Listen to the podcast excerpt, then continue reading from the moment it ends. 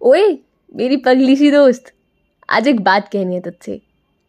जब हम हँसते एक साथ हैं हैप्पी मोमेंट्स में साथ हैं तो एक वादा कर कि जब भी तू थोड़ी लो हो, अकेला सा लगे इवन किसी को थप्पड़ छप्पड़ मारने का भी मन करे ना तो तब भी तू मुझसे बात करेगी।